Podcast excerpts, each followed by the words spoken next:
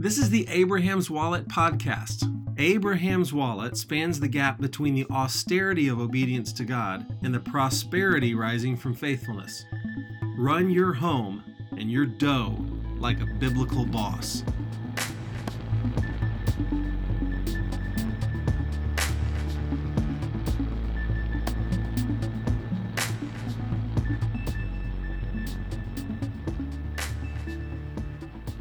Fellas, this is Mark.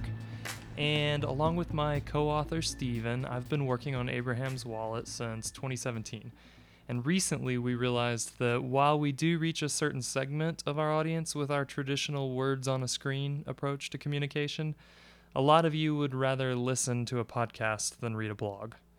Now, if you're hoping for new revelations to hit your earbuds on this channel on a weekly basis, I need to let you know what we're actually up to here. The podcast is for anyone who might dig our blog but really has no time to read it. So, what you'll find is a spoken version of the posts that we've put up on the old website. Word for word, the exact same dang stuff. Maybe someday we'll branch out when we have the time, but for now, we just want to give listeners an equal shot at the wallet. As such, we're starting with article number one and working our way forward from there. So you can jump ahead, of course, by going over to abrahamswallet.com. But if you're more of an audio type of guy, it's no problem. We'll eventually get through it all right here on the Abraham's Wallet podcast.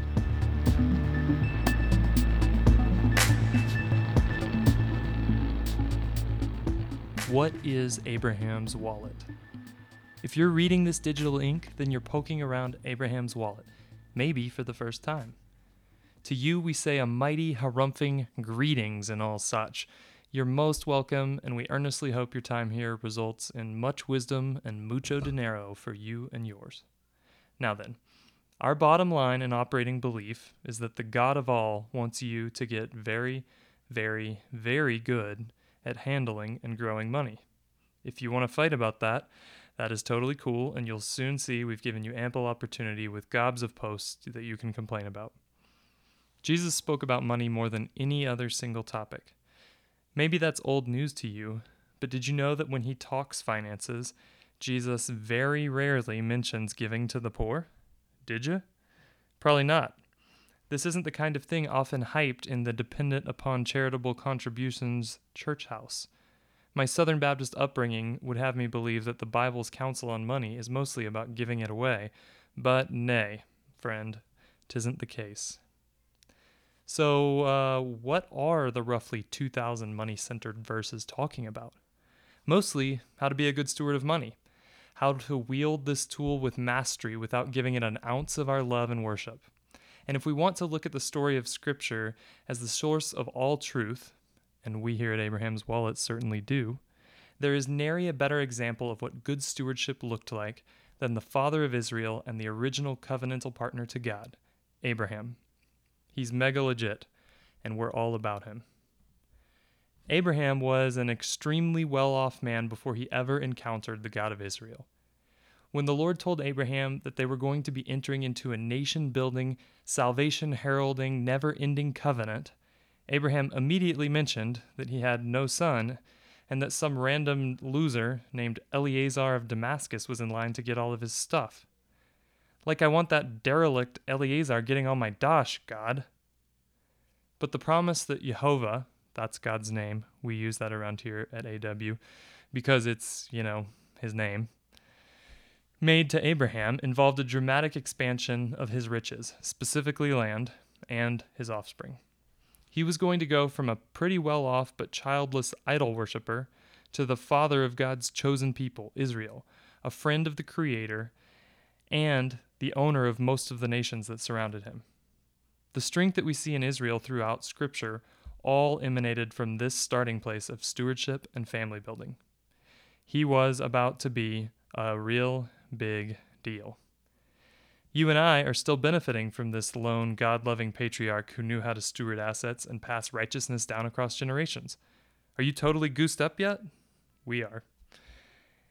Every single person in my and your church community is rich from a historical and global perspective. That could mean anything from having a few discretionary bucks at the end of the month to having millions of dollars in the bank. but they need to hear what the Bible has to say about them. At least I do. And I've had to search high and low to find anybody who would talk to me about this stuff. The American church has been almost entirely silent in training us toward the stewardship of money that we don't give away. And no matter who you are, that's probably most of your money. We have undertaught some heavily emphasized and fundamental truths of Scripture because we've been worried about promoting a love of money. And yes, yes, yes, okay, sure, right. Greed is bad. We are with you on that. That underteaching, though, has left those of us who have money blowing in the wind.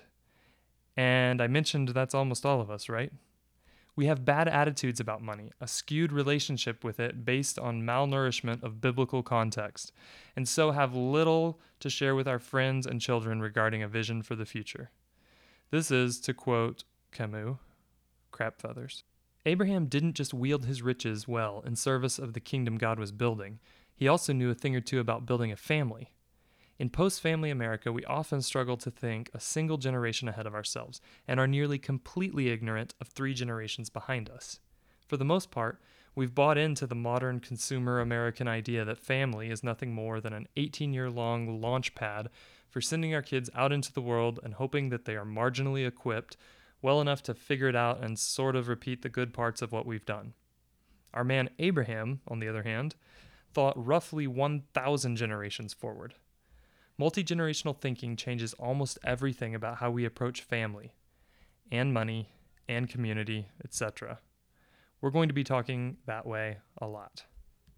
So, this website, as you'll see, is for family leaders and those who aspire to think multi generationally about their money, culture, work, family, and community. Living out a multi generational mindset that embraces good stewardship as a building block of God's kingdom on earth might produce Abrahamic levels of impact. Can you imagine? If there were just 100 families thinking this way, they'd change a city. Abraham's wallet is aiming to cover everything from the foundational principles that we need to understand and eventually intuit to the very tactical skills you'll need as you develop the skill of stewardship budgeting, asset allocation, parenting, etc. We also review books and interview people who have a very different take on life than is common to our time. Can you see how great this is going to be? At the end of the day, you'll get something here that we just haven't seen in many other venues.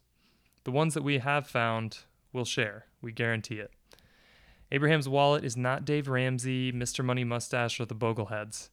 Although there is wisdom in plenty of the content out there, we're trying to build something that weighs all of the good financial and family building ideas out there against the uncut Word of God.